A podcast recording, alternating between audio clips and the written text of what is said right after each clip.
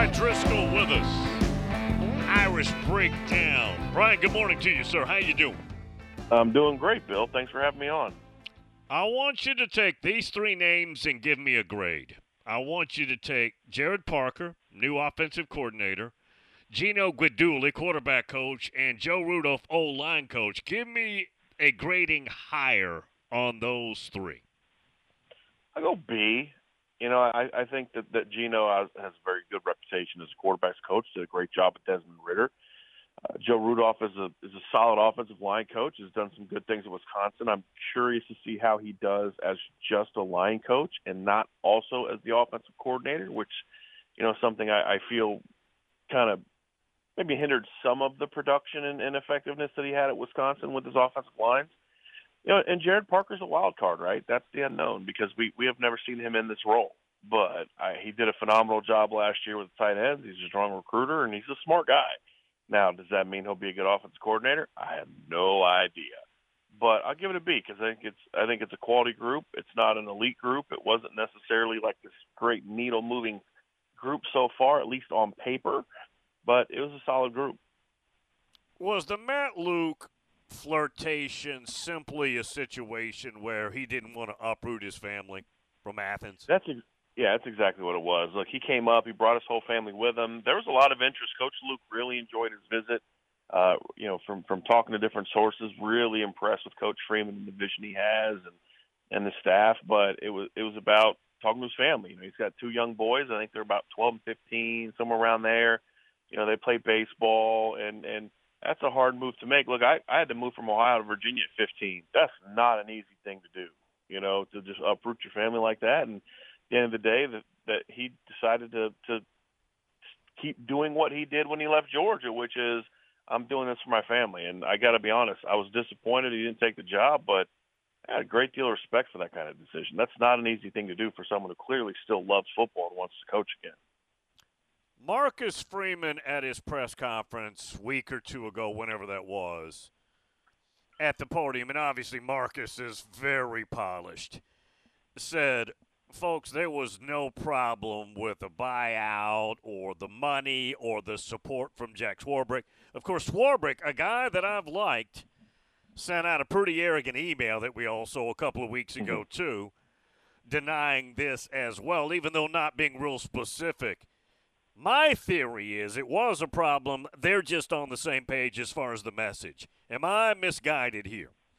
Not at all. That was an employee being sent out to defend his boss yeah. because his boss didn't have the guts to get out there and defend himself. That's basically what to me what it came down to.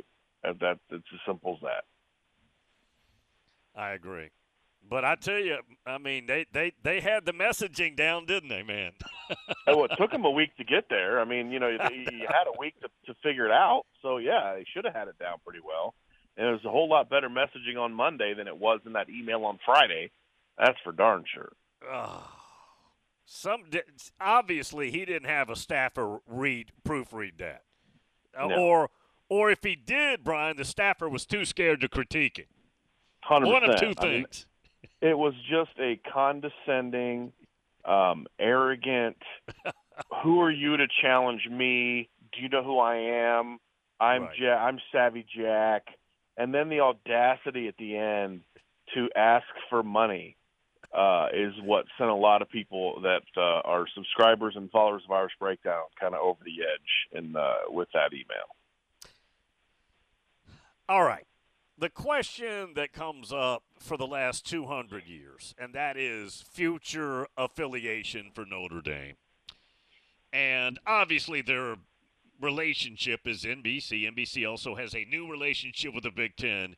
The thinking, though, Brian, is that the relationship with the Big Ten actually helps Notre Dame, meaning the NBC relationship doesn't hurt them. Is that fair? Well, I think that's the argument they make, and and and if if what Notre Dame says is accurate, I do think it helps. And basically, it is that this means NBC is up in their college football game because I'll be honest, I can't stand the NBC product when it comes to what they do for Notre Dame. It's it's you know they're always giving Notre Dame like these these uh, JV color guys or or or play by play guys that are basically just hey let's put Drew Brees down there and let him you know basically play in, in minor league baseball and get him ready for the major leagues, which is going to be bringing him up to the NFL game. And it just they'll experiment with camera angles that they want to use for the NFL. They'll experiment with on Notre Dame games. It's just it's a product that they just never seem to take seriously. And the hope now is is now that you're investing a lot more money in it, that you're going to start taking more taking it more seriously. You're going to see you know, if, if uh, Notre Dame, Michigan, and Ohio State's on at noon, they're going to see a bunch of advertisements for the Notre Dame game that comes on at you know 3:30. Actually, that won't be the case for Michigan, Ohio State because that'll always be the weekend that Notre Dame's in California. But you get the point, right? Is you're going to see a lot more exposure for Notre Dame football uh, now that you're going to be advertising for the Notre Dame upcoming Notre Dame game during a Big Ten game and things along those lines. So in theory, I think it, it helps a lot. And, and if, if NBC is going to do what they say they're going to do, which is start taking college football a lot more seriously. Tom in Myrtle Beach has a theory that, and he's a, he's a big Buckeye fan, and his wife's a Tennessee fan, so he's kind of he's split there, but he's he's a Buckeye fan first and foremost. His theory is that Notre Dame, because Southern Cal, longtime rival, is joining the Big Ten, and you know, eventually maybe they had Oregon or Washington, but for the sake of this argument, it doesn't really matter. Notre Dame could lose Southern Cal as a permanent rival and get squeezed because of this. Is that a problem or a worry? You know, every time there's some sort of expansion, non Notre Dame fans have this thing about how they're going to get squeezed, right? Right. It, it's always the thing, and and Notre Dame would give up USC as a rival before they would feel the need to join a conference, uh, and they, they just would, and there'd be plenty of people waiting to play them. I mean, it's like when during the COVID year, we, you kept hearing say like, "Ooh, the you know, people, this is going to hurt, really hurt Notre Dame, and Notre Dame's going to be screwed, and they should really hold the screws to Notre Dame." And the ACC was like, "Please come join us. We'll do whatever you want us to do." to have you be with us for a year. And if you look at at it, that was the best, you know, TV revenue year that the ACC ever had. Why? Because Notre Dame. And you know, people can say they're not relevant, they're not this, they're not that, but the money talks, right? And Notre Dame does not feel the pressure to join a conference. USC joining the Big Ten, and not, and if they decide not to play Notre Dame, that's their decision. I think Notre Dame would just find somebody else to play. I, they're they're they're just not going to get squeezed to join a conference unless for some reason, not being in a conference eliminates their ability to play for championship. That's the only thing, in my view, that could force Notre Dame to conference. Or if the TV deal money is so incredibly different and and and the gap is just so incredibly big that they have no choice but to join a conference in that regard. And that's just never been the case. And I don't see that being the case after Notre Dame because they're they're not just going to get a new TV, TV deal coming up here soon, Bill, but they're about to get a new apparel deal. So Notre Dame in about a two-year stretch, I think 23 is when they get the the apparel deal. 24 will be when they get the TV start a new TV deal. They're about to get a huge infusion of cash into the program, and Notre Dame's not exactly hurting for money. They they don't spend it, but they're not hurting for for money. That's for sure. Bryan Driskell with us Irish breakdown. It does seem like back to Swarbrick that, and obviously he's talking to the NBC suits. He feels like their next contract is going to be much more lucrative than in its current state. Oh, certainly. I mean, and the the thing that people have to understand is Notre Dame has they, there's a price tag that they put on being independent, meaning – there's there's value that they get out of it that they that most people don't consider or calculate when they just look at raw dollars and cents. You know, and Notre Dame looks at donations and and and different things like that, and and the money they're able to raise because of the fact that they travel all over the country to play. That that most people don't calculate when they look at just okay, they made this much off the gate, they made this, this much off concessions with parking, they made this much on TV, this much off, you know, whatever the case may be. Notre Dame calculates things a little bit differently.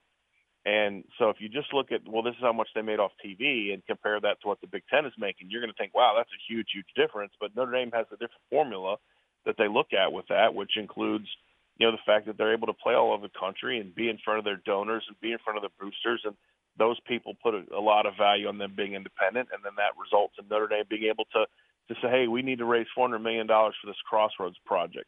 Done, all raised. We need to we need to raise a hundred million dollars to build this new indoor football facility. Done, money's been raised, and they're not spending a dime on this stuff because it's all being raised. And those things, uh, you know, where another school may say, hey, we, we're building a new indoor facility, and we're using the money we've got from our deal and from this and from that.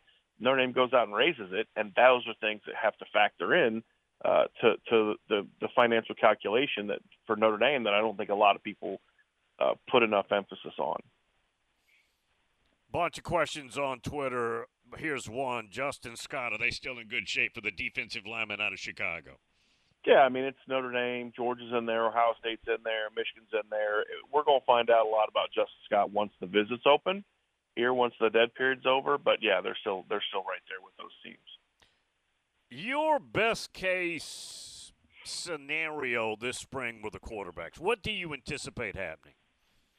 Well, I don't know what I anticipate is is the same as best case. I think best case scenario is Sam Hartman makes a really smooth, easy transition, and Notre Dame's able to convince Tyler Buchner to stay. And I think that's a very important thing because I think Sam Hartman gives them a chance to have a really elite offense in 2023. You want to have Tyler Buchner there to learn, to groom under Sam Hartman, and he'll still have two years of eligibility left after that. And I think if Tyler can get some things figured out and get some things corrected mechanically and from a decision making standpoint, I still believe he has a chance to be a really special player. We saw glimpses of that in the bowl game. So if they come out of the spring with Sam Hartman being that guy that we think he could be, and Tyler Buchner realizing that his future still is at Notre Dame, I think the future of the quarterback position at Notre Dame looks really, really good, especially when you look at Kenny Minchey coming in and then CJ Carr. Notre Dame's quarterback room from a huge question mark coming into 2022 to now I think has a chance to be one of the better in the country now moving forward. I go back and forth with Buchner.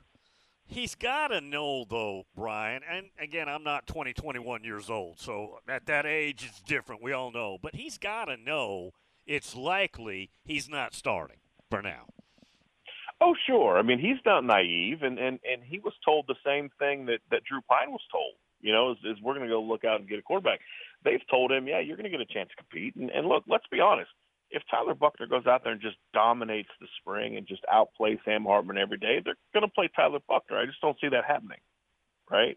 And he, he knows that, and I think he's going to go out there and battle and and hopefully decide that he's going to stick stick it uh, see it through because I, I do believe that a year to let his body heal, to get stronger, to develop him, himself mechanically and still then have two years as a starter, I, I think he could do some really special things. I just don't know if he's going to have the patience to do that because, and not so much because of him, Bill. It's just knowing how young people are in today's game, especially with the transfer portal being the way it is, where he could just go somewhere and start right now.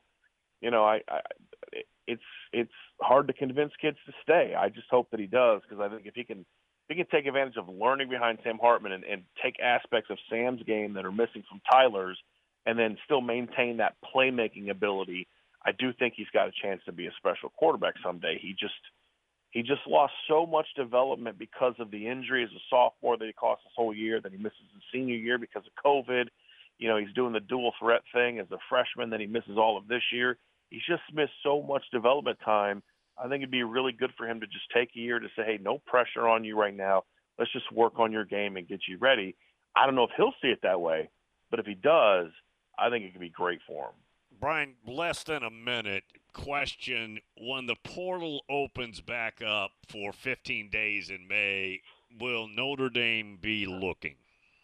Yeah, I think they're still going to look for an upgraded guard. Uh, there's a guard from Maryland visiting campus, uh, I think today or tomorrow. Uh, so they're going to look there. They're always still looking for an upgrade on the defensive line. I think are the two positions right now that you're going to look Notre Dame to be active in the portal. And if there's a stud somewhere else, they'll look at it. But I think they're they're pretty solid at those other positions. Defensive line is a place there's still a need. And if they can get an upgraded guard, I think they'd keep their eyes open for that as well. Billy Schrauth, though, was considered, I wouldn't say likely, but a possible starter. They like him a lot, though, right? Oh yeah, they love Billy Schrauth. They need two guard. There's two guard openings though this year. So both guard spots are gone. Josh Lugg and Jarrett Patterson are gone. Yeah. I think Billy Schrauth is, is the leader in the clubhouse at one of those. I think they're still a little young uh, in some of those other guys. So I think that's the reason. It, it, it's not a guarantee. It's like if we can upgrade, we'll be open to upgrading at that position. Bryan Driskell, Irish Breakdown. Brian, appreciate the wisdom, man. Thank you. Thanks for having me on, Bill. There he is. There you have it. Now, he was very blunt and frank right there about Jack Swarbrick, the messaging about the cheapness involving Andy Ludwig's buyout, how they were on the same page, but he doesn't believe it. I don't believe it either. But they stayed on message, didn't they? I mean, if you're a Notre Dame fan, it might irritate you. If you're not a Notre Dame fan, you probably find it funny. But give him a little credit for staying on message, man.